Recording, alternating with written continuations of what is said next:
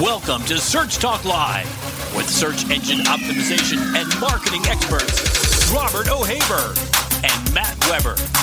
Brought to you by Pixel Cut Labs. All right, welcome to another episode of Search Talk Live. I'm your host, Robert O'Haver, along with Matt Weber of Roar Marketing in Orlando, Florida. Matt, how's it going? Doing fantastic, Robert. Another uh, interesting show for you and I, just practicing safe social distancing remotely. I got to tell you, Robert, I'm uh, doing something new this show. I saw online where folks are doing this with wired headsets, kind of going back old school to get a better sound quality. So I'm going wired for this show. I think I've almost strangled myself twice so far, and we're not even two minutes into the show. well, I tell you, that's what I'm actually using. And I've found it to be pretty good.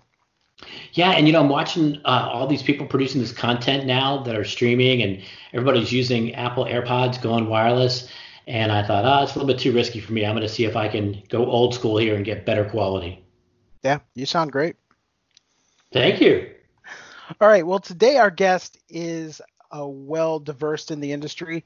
Um, his name is Greg Sterling. He is the VP marketing of Marketing Insights at Uberall. Greg, how are you? Uh, I'm I'm about as good as can be expected under the circumstances. Yes, I think we all feel that. I mean, I'm not sick, so that's good. I'm feeling yeah. I'm feeling pretty good. It's definitely a plus. Well, why don't you tell our listeners about yourself and your background? Yeah, so as you said, I'm uh, VP of Market Insights for Uberall. Uberall is a um, presence and reputation management company that um, works directly with multi-location brands and with small businesses through partners in North America.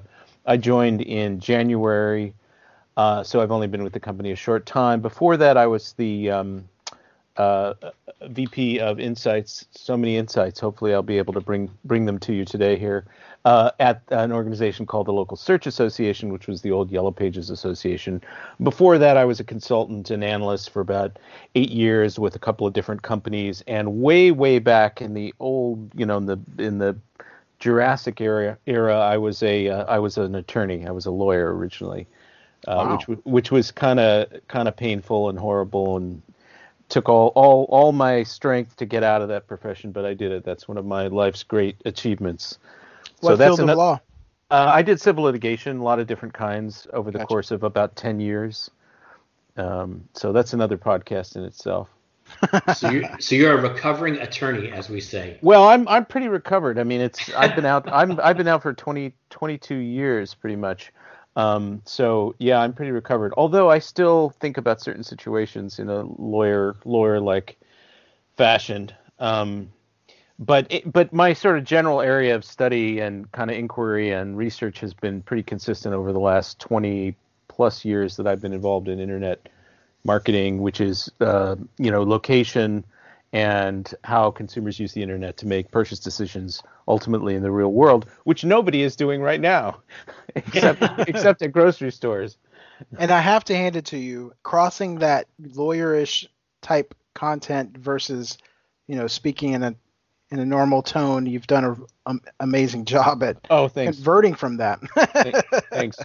Well, you know, it's funny. I when when I when I um I went to law school, it it actually helped me become a better writer. One of the handful of benefits that came out of law school, you wouldn't think this, is that I became a kind of a, a more uh, my writing became clear and less kind of pompous and inflated. Mm-hmm. You know. Mm-hmm. So that that was, but thank you. I mean, lawyers tend to think and speak in a lot of jargon and um, and uh, you know sentences with a lot of clauses, and I, I like to think I people wouldn't identify me as a lawyer at a party or something. Well, good to have you. And I know we've spent the last uh, couple shows talking about what is, you know, right now the most important topic we can talk about. The thing that's on every business owner's mind right now is how do we not only get out of the COVID 19 area, but survive and hopefully rebound even stronger.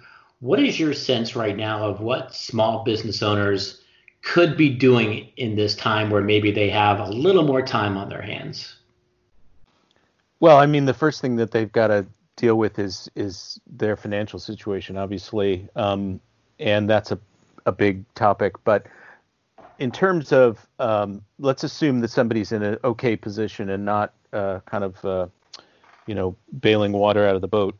Uh, they can they can certainly go deeper into internet marketing and learn how to promote themselves more effectively. I mean, one of, I used to run a series of digital marketing courses for um, for uh, small businesses um, when I was at the local search association. So we would get we would get businesses together and try and teach them how to do things, you know, Google, Facebook, um, reputation management, et cetera. And one of the, one of the things that was uh, clear to me is that a lot of them are trying to do everything on their own. They don't have agencies, they don't have uh, uh, experts in house to do this, and so they're they're sort of stumbling around, um, you know, trying to do it all on the, on their own. And they often blame the platforms or the tools when they fail to achieve the results that they expect.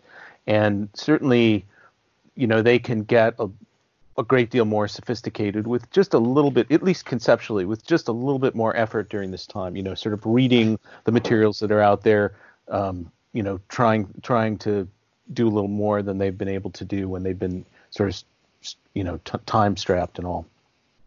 What's the one thing you would hope that they master if they had a just a limited time and a limited set of choices? They could pick one thing to master during this down downtime. What would you recommend? Well, I mean, if they're if they're a traditional business that has a physical location, let's assume at some point that the world opens back up and we all go back into the sunshine and can go to restaurants and you know dry cleaners and all these places.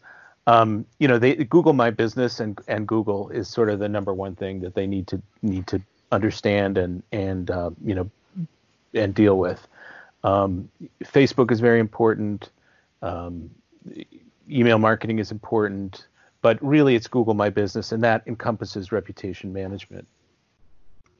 You actually, uh, I think, co-authored or or participated in an article that made the position that even Google's own statistics on how how many searches are local intent are underreported, that it's lower, that it's really a big deal. Well, I mean, it's just common sense, right? I mean, my entire kind of second career here has been about understanding how consumers use the internet to make purchase decisions, and most of those purchases happen in the physical world, right? I mean, people always talk about retail.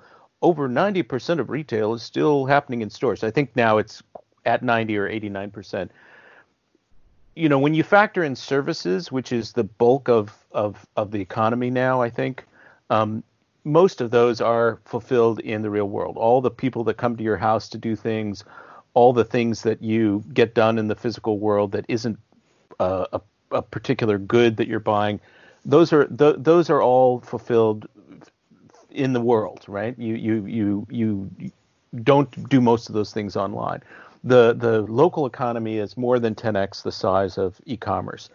But what people do eh, almost to a person is that they go online and they look at reviews or they do searches or you know they look up locations xyz near me and they're making those decisions about where to go who to who to buy from who to call all based on content that's on the internet content on websites content in google search results to some degree content in, in social media and a lot of reviews. And if yeah. we just think about that kind of from our own personal anecdotal perspective, it makes total sense that that digital is driving huge trillions and trillions of dollars of purchase behavior, most of which is offline. E-commerce is an increasingly important part of the economy and for a lot of these businesses, and we can we can talk about that later. But it, it it's really a small part of the overall internet economy. And so Google, to get back to your question, so what what Google says is 20% of um, of desktop searches carry a local intent, and then they say about 30% or a third. They sort of go back and forth uh, on mobile devices have some sort of local intent.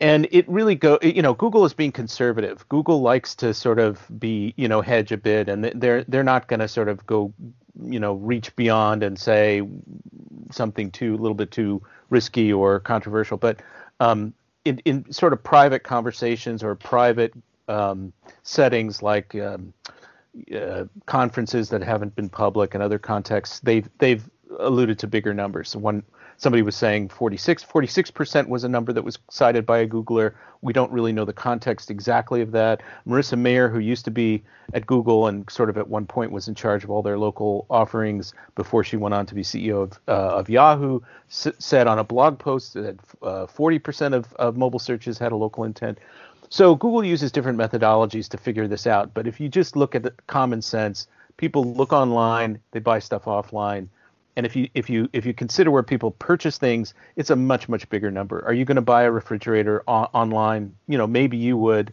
maybe I would. Most people wouldn't. You know, are you going to buy a piece of furniture online? Most of the time, not. Maybe a mattress now, um, but you're you're sure as heck going to use the internet to make those to do that research. Sure. Yeah, and you can see why your advice to let's focus on Google My Business during this downtime is so important. Now, Google's made some changes in Google My Business to actually help businesses during this time to communicate some operational changes. Can you go over those with our listeners? Oh yeah, I mean, there's been a been a ton of stuff. I mean, I'm not sure that I'm going to be able to capture the the full chronology, but um, so Google has, you know, Google sent everybody home like most other businesses that still had employees, and um, they reduced their support staffing. So what they what they did is they shut down all all new reviews and Google Q and A. They're starting to reviews are sort of starting to show up in fits and starts a little bit, but mostly reviews have been shut down. Q and A has been shut down. They've in, encouraged businesses to either mark themselves temporarily closed or to uh, indicate special hours change business descriptions, um, you know, update uh, information so that you can convey whatever you need to to your to your customers. They've cr- they've created a special category of Google Posts for COVID nineteen. Um, I'm trying to think of other stuff off the top of my head that they've done. Uh, th- there's been a lot of stuff. I mean, it's it's pretty much week to week uh, as as the situation evolves. How do you think Google My Business will change in the post COVID era when we're facing a world where movie theaters might be different than we realize? Um, people might have different ways of doing business with restaurants, grocery stores. What do you personally see in how Google My Business will adapt to what's next? Well, I think there are two immediate responses to that. Um, and they both involve acquisitions that Google made. So earlier, it was probably in 2019 actually, but it might have been early this year. Google bought a company called Pointy, an Irish company, and Pointy was a um, a, a, a, tool essentially that connected to a small retailer's point of sale system to help get inventory online. So you know, as things are are sold, the system captures that data, uses an algorithm, and gives gives a, a kind of a, a ongoing inventory that can be then you know pushed out in various places online into ads landing pages and elsewhere. So that that will help small businesses uh, communicate their inventory to the public. That's that's an important thing especially right now when you know there are product shortages and people don't know where they can get toilet paper or paper towels or certain kinds of goods. So going forward and especially as as businesses need to diversify and get into e-commerce a bit more um, that may be that that kind of online inventory, landing pages with with real time inventory. That will, I think, we'll see more of that. Then uh, the second thing is transactions generally. Um, you know, Google has over over the last couple of years been turning Google My Business into a much into a, a platform that enables commerce transactions.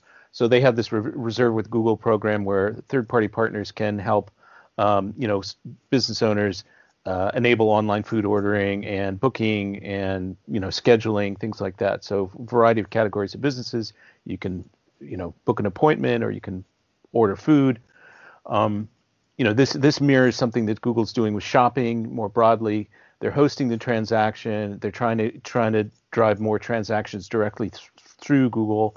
And this this speaks to a larger trend integrating the online and the offline, as we were sort of talking a little bit before but they bought a company recently called the Ordering App, which um, is a, a, sort of back office system, sort of like Pointy for retailers, but for restaurants, where um, you can enable f- food ordering um, and it has other functions too. So this is this is Google trying to help small businesses kind of become I'm going to coin a phrase here: commercified, commercified, you know, uh, e-commerce enabled.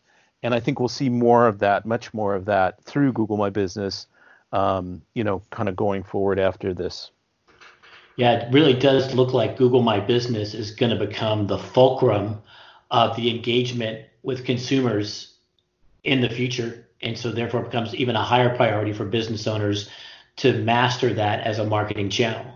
Exactly. I mean, Google cons- refers to it as an engagement platform and an engagement tool.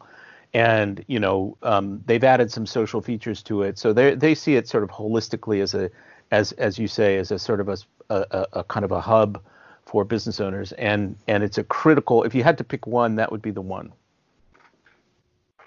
As long as it doesn't take any more organic space. well, we can't. You know, that's a whole uh, other topic about zero click. But but but one of the things you can do in a zero click context is you can optimize for all the different, not, you know, Google properties and Google features, SERP right. features, and Google My Business is one of them. We should go into that for folks listening to the show for the first time. This idea of zero click Talk about that concept and what does that mean to businesses? Yeah, so so the sort of simplest way to put it is is a, a zero click search is a search in which the user gets an answer without clicking through to a website. And these often arise in the context of factual queries like what's the weather in New York? Uh, who was the 16th president of the United States? Who won Best Picture in you know 2020? These these sort of questions that are commonly asked Google will have an info box or an answer box that will often, you know, have a kind of a rich media in it. You'll see images, you'll see text. Um, sometimes those are so-called featured snippets, but it's a lot of content right at the top of the page. Doesn't require a user to click through to get that that information. There are other features of the page that will also serve that function. Um, you know, you ask a question like, um, how many calories in a hamburger, you'll often get that answer straight away. So people don't have to go deeper to get that information. And what what um, that now represents about 50% of search results, according to uh, Jumpshot data that was pretty widely publicized last year. So fully half, or slightly more than half, of search results um, don't require a click through to a website. It's it's a higher percentage in the blended the blended result is 50. It's slightly lower in desktop, slightly higher in mobile. You know, it kind of like the pandemic statistics, that number becomes even more meaningful when you look at how fast it's grown. Yeah, I mean, I don't I don't have that data in front of me, but it has grown very very fast. But I mean, I think you know to put it in some historical context, you know this is this has been evolving over basically a decade. I mean, Google started in you know started with universal search, where it started integrating sort of vertical search results from its other properties, you know, roughly a decade ago, and adding more and more rich content into the search results page. So we've seen gradual it's it's accelerated in the recent past but it's it's been building for a long time and google you know marketers don't like it because it takes away from clicks to their website um, but Google Google says it's just serving users. I mean, I think there's you know the truth is somewhere in between. Um, but it's been it's been going on, or a version of it's been going on for quite a long time. Well, let me ask you this: Is if we see this more and more in the future, where will we gauge as marketers? I mean, obviously, if if the rich answers provides action you're wanting them to take, then whether it's effective there or on the website, how are, are marketers in the future going to gauge their success for say like an SEO they're not clicking through.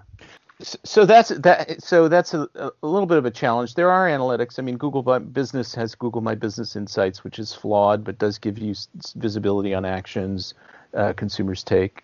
Um, sure. and there are there are actions calls you know clicks directions you know, snippets will drive clicks. Snippets. Uh, there was one report that was released by a um, an agency called Perficient Digital that actually argued that snippets, featured snippets at the top of the page, the text, were mm-hmm. click neutral, because uh, sometimes they drove a lot of clicks, sometimes they didn't. So there are still clicks happening. Um, Google is providing a lot of analytics, you know, on ads. So so ultimately, one one answer is you got to buy more ads, and then you'll get the analytics. Uh, for, for, for, for, for for an organic, uh, you know, marketer for an SEO, um, you you'll have to cobble together stuff. Uh, you know, people will say you're not looking for clicks. Ultimately, you're looking for customers. So right. it's it's it's really about driving whatever it is, qualified leads or transactions or whatever your ultimate metric or KPI is. And it's it's it's you know people fixate on clicks, but you should be fixating or focusing on on on customers and acquisition and lifetime value, all that stuff. Right. I guess my point was, you know, if it's the in the zero position and they're giving an answer Whereas if they came to a, a blog post on a website and might bring them into like a service page or a product page yep. that you don't have that path anymore, you know? right. No, and that's and that's just straight up true. I mean, I think it's harder. It's it's harder. You you don't have as much control. Right. Greg, you recently participated. I think you authored an article in Marketing Land, and you asked uh, several experts how can they make their COVID 19 content unique? Because everybody's trying to crank out COVID 19 related content right now. What did you get as the takeaway from those experts and how to make content in this COVID 19 era unique? Yeah, I, I, think there are a number of takeaways. Um, the, the short answer is that there's no magic answer or solution. Uh, I think part of it is atti- is your attitude, and part of it is uh, your knowledge. So w- one of the things that people said um, was paradoxically, don't create content for the sake of content. Just don't be pumping content out into the world just so you have content. But then at the same time, the recommendation is maintain a regular schedule. Do publish on a regular schedule. Um, but but use the use the kind of filter or or test or threshold how does this help my customers? Is this going to bring value to my customers? That's sort of the primary consideration. Right. Are you writing something that they that they're that they're going to use or that's going to be useful to them? And um, did you? I'm sorry. Did you want to jump in? I'm. No, no. I was just I was just going to say, you know, in in my mind, you you know, a lot a, a common practice for a lot of content writers is research from other articles. Um, in my mind, if you can't create something that is an added value or information, you know, should you even put that out there? Well, the the, if the it's short answer is no. Yeah, the short answer is no. Um, I mean, so often you'll get a provocative headline or an interesting headline, and then you go in and it's some stupid listicle that says nothing interesting or new. It's just this bland, you know, set of high level points. Yeah. But one of the, one of the points that was made to me is what what do you have as a as a marketer or as a platform or as a technology company that's unique? Do you serve a particular industry? Do you have unique data? Do you have some sort of unique point of view that you can bring to your content? Um, you know, I, I, mean, when I think about writing, and I, I don't always do this, obviously. I mean, I'm I'm imperfect, but I I try to really sort of get beyond some of the platitudes that that clog up a lot of our marketing content and just just you know what's what's real or what's really important or what's really interesting about this thing that I'm looking at. Um, so, is there something unique that you can bring to the content? Is right. there a, is there a greater danger to being self promotional right now in this coronavirus era than there was previously? I don't know if I would say there's a greater danger of being self promotional. I think the danger, oh, I see what you're saying. I think the danger is there if you are self promotional. So I think consumers want, there's a lot of research that has been done very quickly about what consumers or what users want from brands and companies. They want them to help, they want them to be helpful, they want them to make people feel comfortable. Uh, they want all these things. They have high expectations. And if you screw that up as a brand or as a marketer, you know, there are some consequences that may not have existed before. So if you if you come out and you do something which seems nakedly self-promotional, people are going to have a very negative reaction to that. It's pretty mm-hmm. tough because everybody you know, there's a lot of free products now. A lot of companies are allowing you to use their tool or their thing for free, and Uberall has a version of that as well um, around listings. And um, and you know, there's there's always sort of a mixed message there. It's like here's our thing, and it's free for a limited time, and you know that's great because it's helpful and it gives people access to something they'd have to pay for. But then there's all there's always this sort of lurking feeling that it's that there's some manipulative dimension or it's really about acquisition or something and so it's it's it's really Right. tough it's really tough for brands to negotiate that i think Yeah, it always feels like there's a string attached somewhere. yep yep Greg, how are you seeing consumers change in this era? Are you noticing anything different either in query data or in uh, channel use data? Yeah, so in, in both kind of categories, right? I mean, um, so everybody's stuck at home, and uh, one interesting thing is that desktop usage. This is Microsoft data. Desktop usage has gone back up, right? So everything was sort of migrating to mobile devices, and we've seen, at least according to their data, some return to the desktop. People are sitting in front of their, you know, doing work all day to the extent that they can, and sitting in front of these desktop computers. So there's been some uptick there also um, a lot of social media usage. You know, people are using social media to connect uh, even more than before, and so it's kind of people that were sour on Facebook or or or dissatisfied with social media have kind of returned to it because out of necessity. So there's that kind of thing.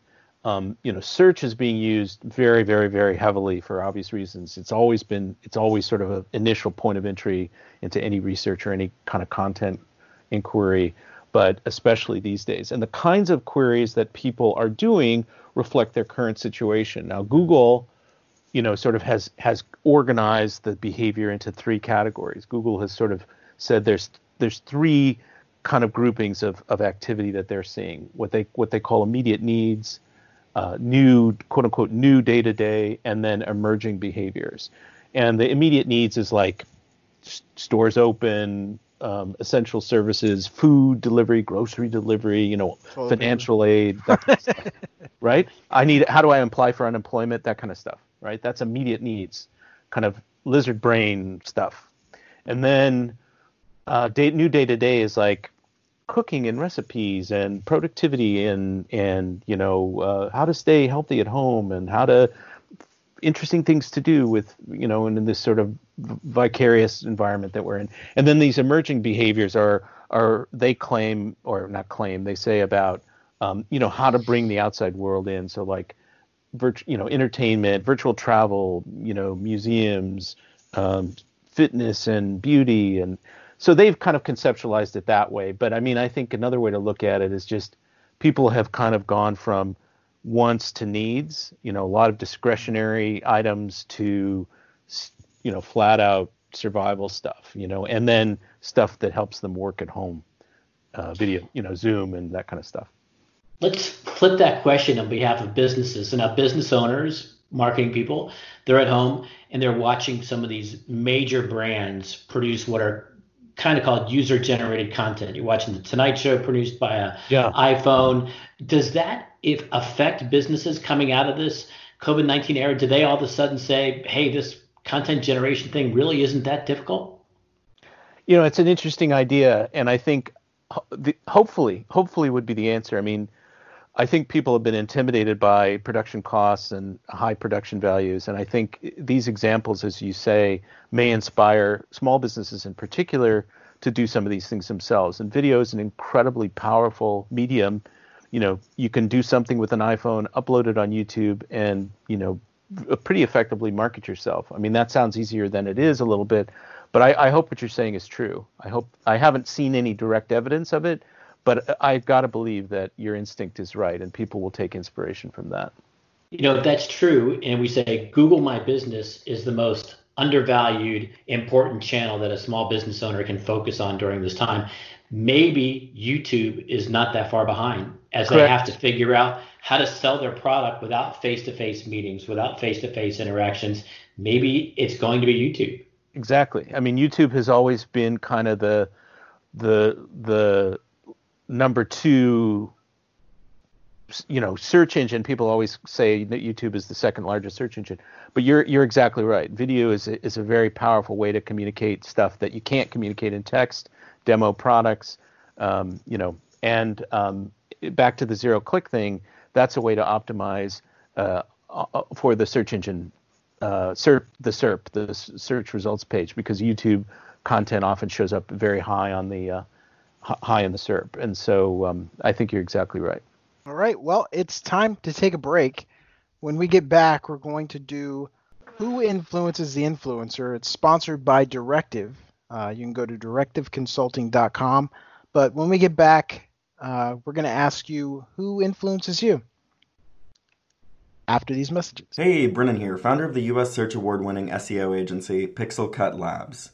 We're launching a new video series and we're inviting the Search Talk Live family to get involved. So here's the deal I'm opening up a group of one on one consulting sessions to fix your SEO roadblocks. If you're okay with us publishing a recording of the call on our website to promote our expertise, the consulting session is on me. If you're facing a crawl issue, struggling with creating effective content, or just need some help identifying the right keywords to target, go ahead and take the next two minutes. Visit bit.ly slash SEO call. There's no spaces, no capitals, no hyphens. bit.ly slash SEO call and tell me what you need help with. If I think I can help, I'll send over a few times for our consulting call and you can choose what works for you. So again, the link is bit.ly slash SEO call. No spaces, no hyphens, all lowercase and it will take about two minutes to fill out. I'll bring everything to the table to help you break through the barriers you're facing, as long as we can use the recording of our call to promote our knowledge. Looking forward to hearing from you. Directive is an industry leading search marketing agency fully focused on helping B2B marketing teams increase their results. If you're looking to increase your marketing qualified leads and decrease your cost per acquisition for search engines, I'd highly recommend you take a look at their site. We've actually had their CEO, Garrett Mehrguth, on the show, and I can honestly say these guys are doing some great stuff.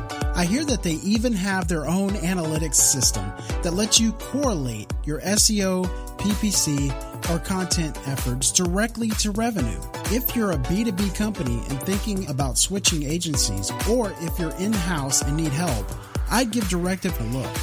Visit directiveconsulting.com or call 949 214 4024.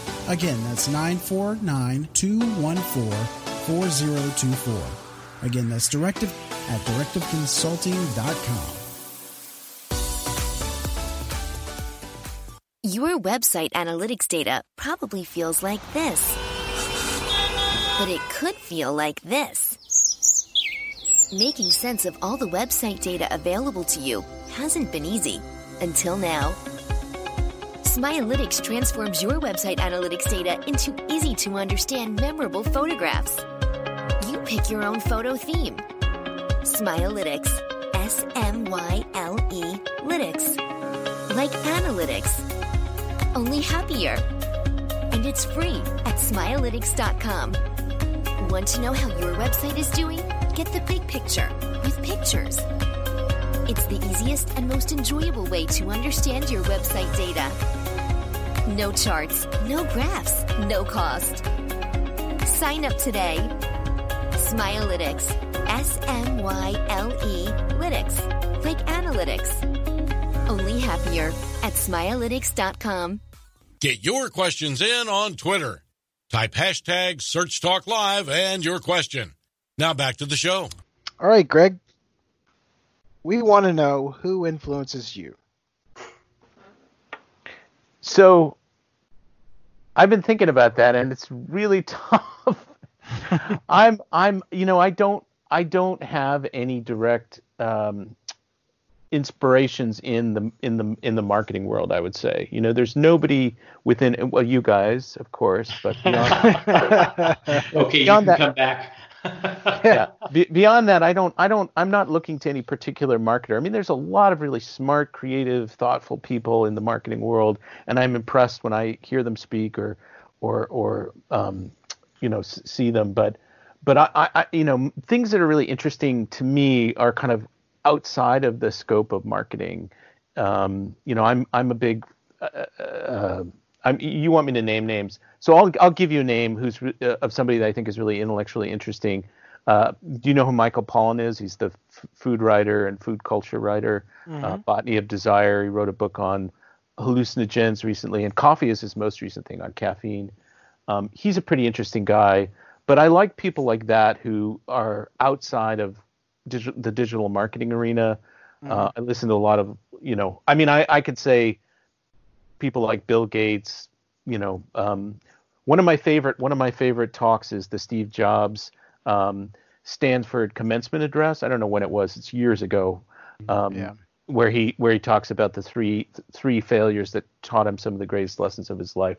That was very powerful. So there's a lot of different things that influence my thinking, and I like to bring lots of outside influences, um, you know, history, art, mm-hmm. etc., philosophy into into my day to day thinking because it kind of I would feel a little bit claustrophobic if I was only reading about marketing. I never read about marketing like the, these these marketing books that people write. I just never. I it's just would be too claustrophobic for me. Earlier in the show, Greg, you very well pointed out that some of the things that Google is doing in Google My Business are literally, not figuratively, changing week by week. How do you keep up with changes like that, particularly in the uh, industry that you're in? Well, uh, Google is doing a decent job of publicizing those things on their own. They're pushing out a lot of PR. They're writing a lot of blog posts. Um, it's a, almost too many. And then there are a lot of uh, third-party, really smart um, marketers who are chronicling what Google's doing, who are tracking it. I mean, in the local space, Mike Blumenthal and Joy Hawkins, who are who are digital marketers, local digital marketers, um, are capturing a lot of that.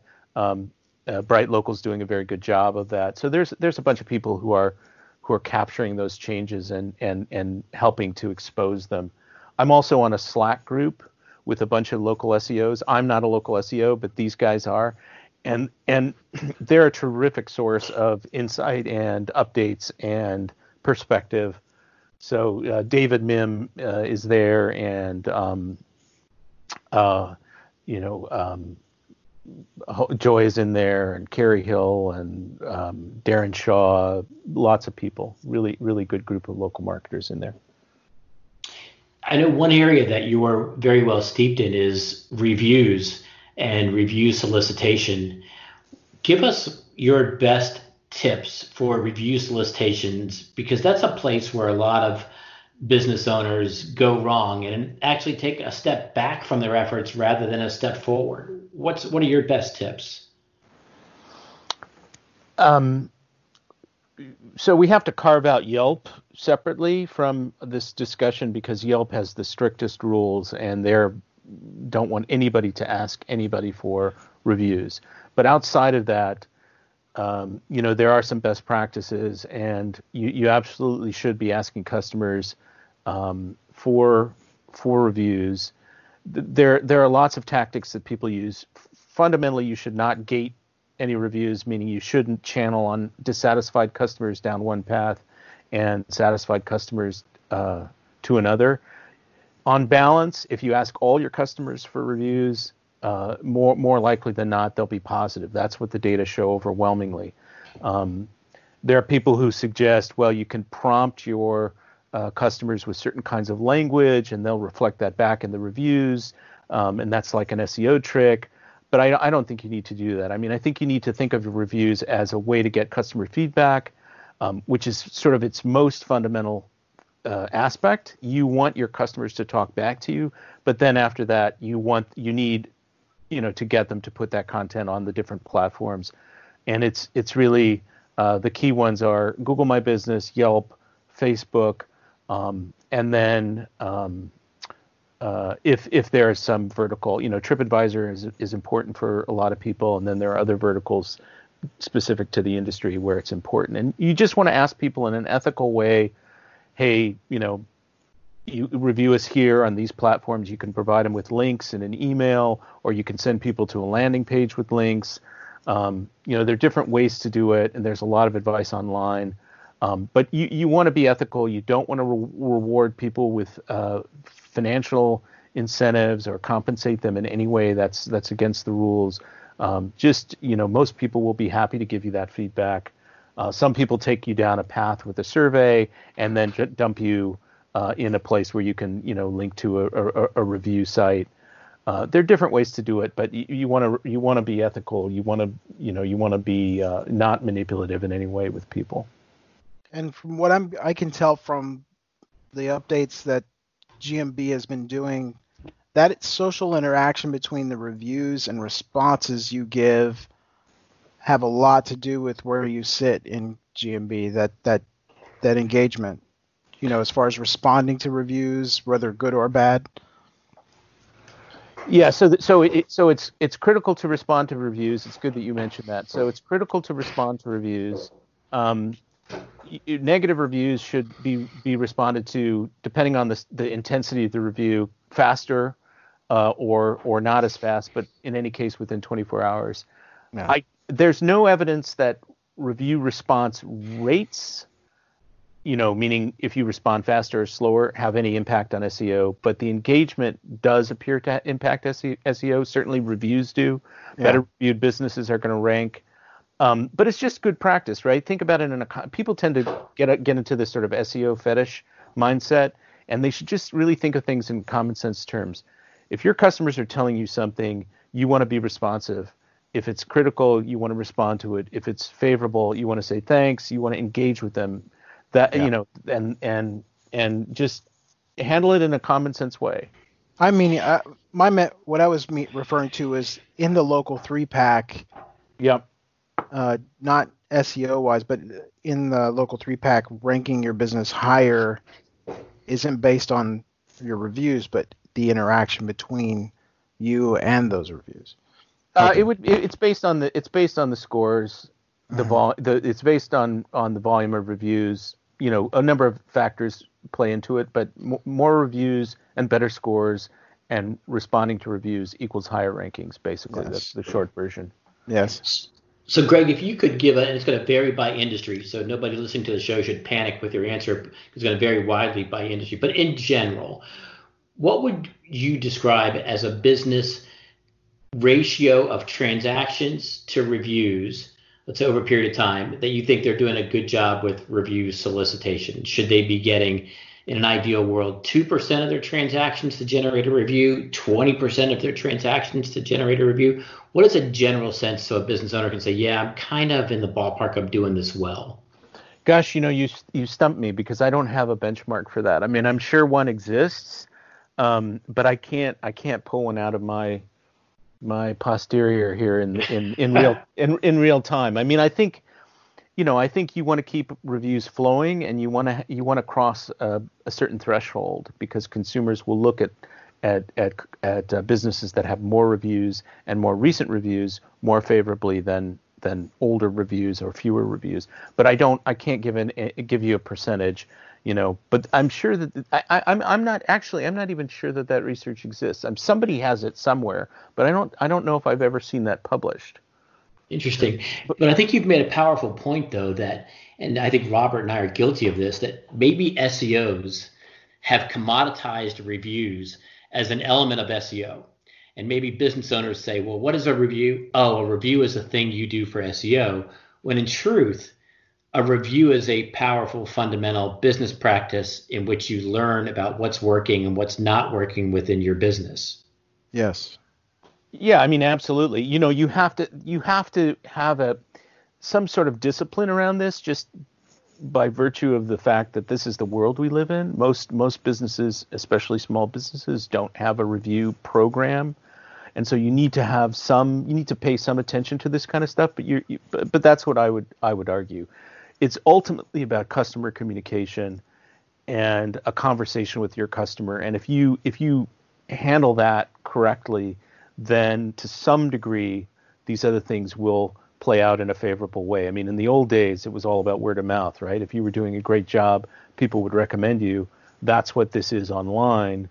You need to continue to do a great job, be sincere in your outreach to your customers, and just try and deliver the best product or service you can, recognizing that there are always going to be some psychopaths in the world who who who write a negative or hysterical review and in fact that's that's not a bad thing. I mean, for for for eons, business owners didn't believe that uh, negative reviews would be helpful to them.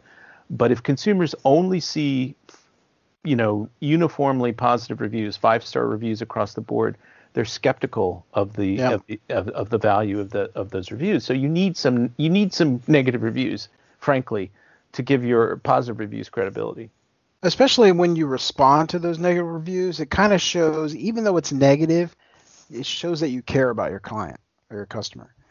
Yeah, and and there are people who would argue that the review response is not for that customer. I don't hold this point of view, but it's not for that customer. It's for the future customers who are reading that response. Right. Mm-hmm. But but yeah, I mean, and and many of these platforms have tools like Yelp where you can take the communication private.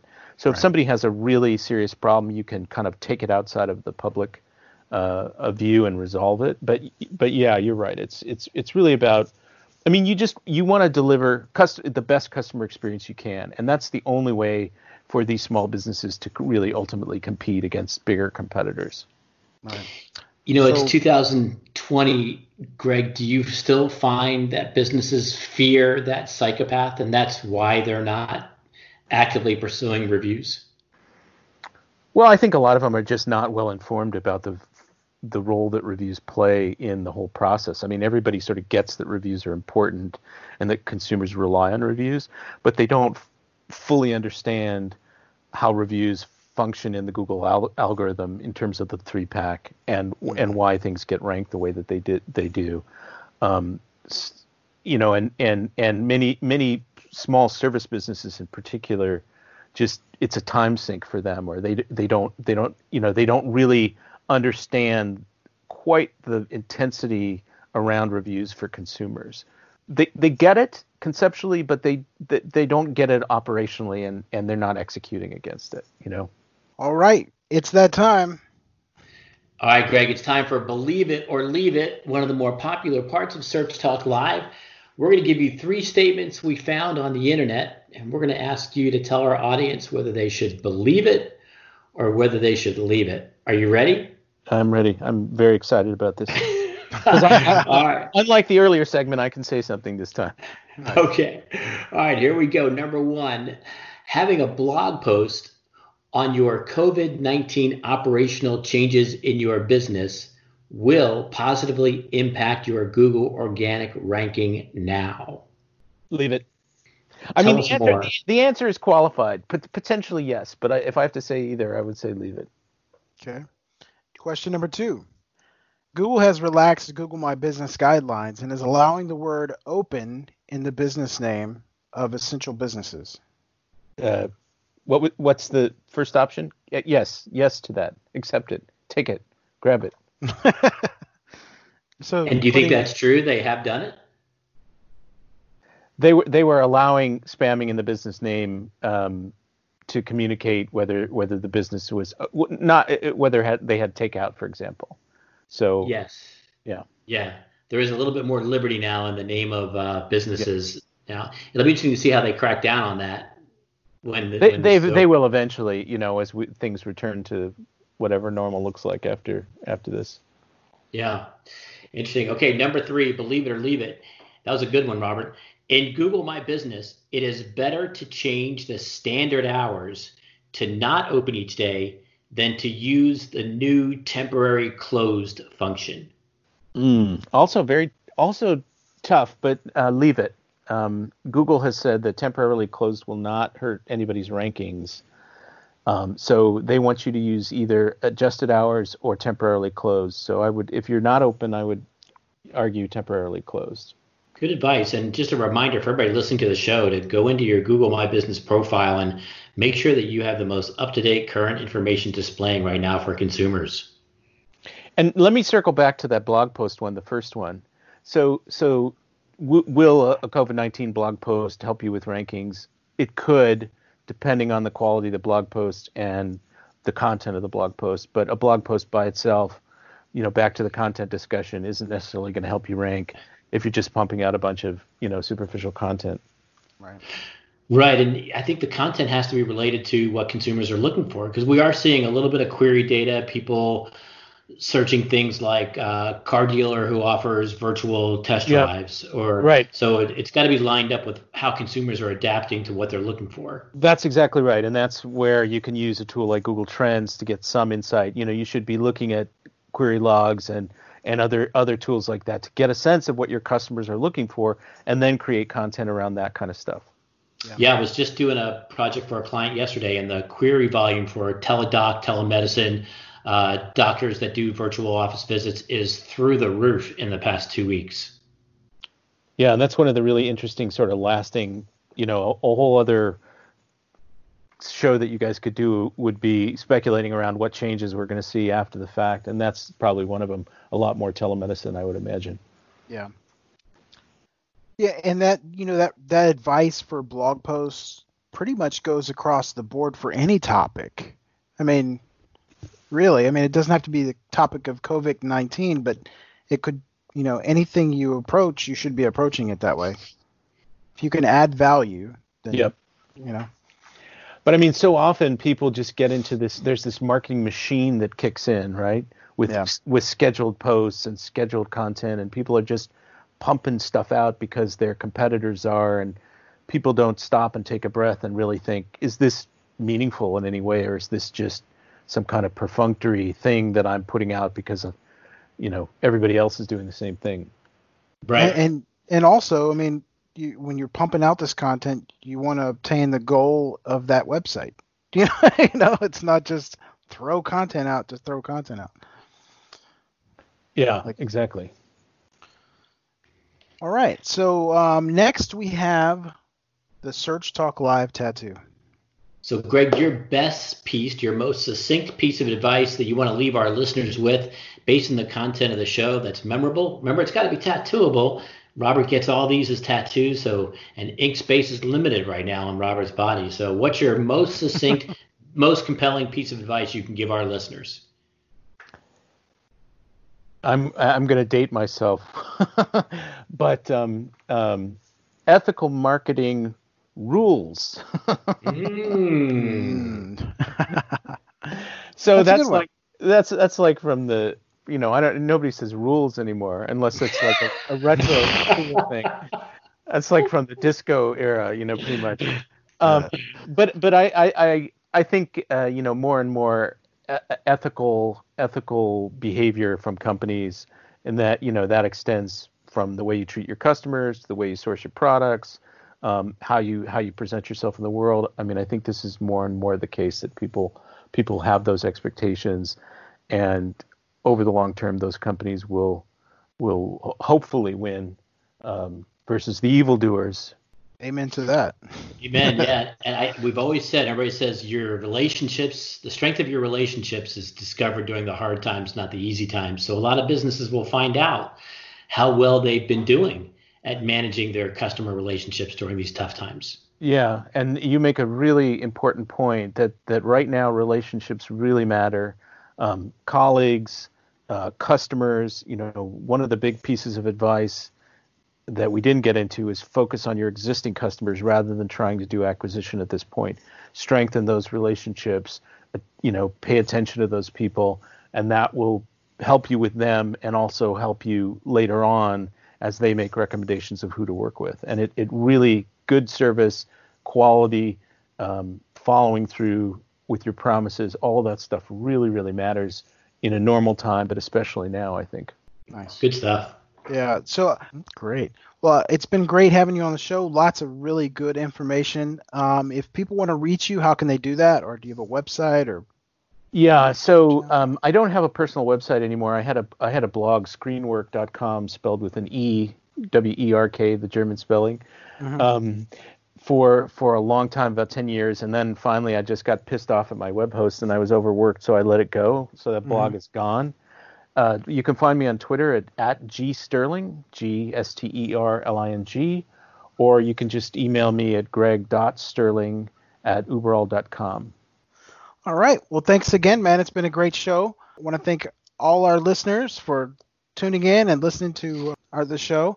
Remember, you can go to Twitter at Search Talk Live. Uh, you can also type hashtag Search Talk Live if you have a question. We'll we'll ask it live on the air. Greg, thanks a lot for your time. Yeah, my, my pleasure. It was an honor to be on with you guys. Great conversation. Thanks to our Thanks sponsors to enable experts like Greg to participate in Search Talk Live. All right. Have Bye. a, have a great week, everyone. Uh, we'll see you in a couple of weeks. Thanks for listening, everyone. Bye bye.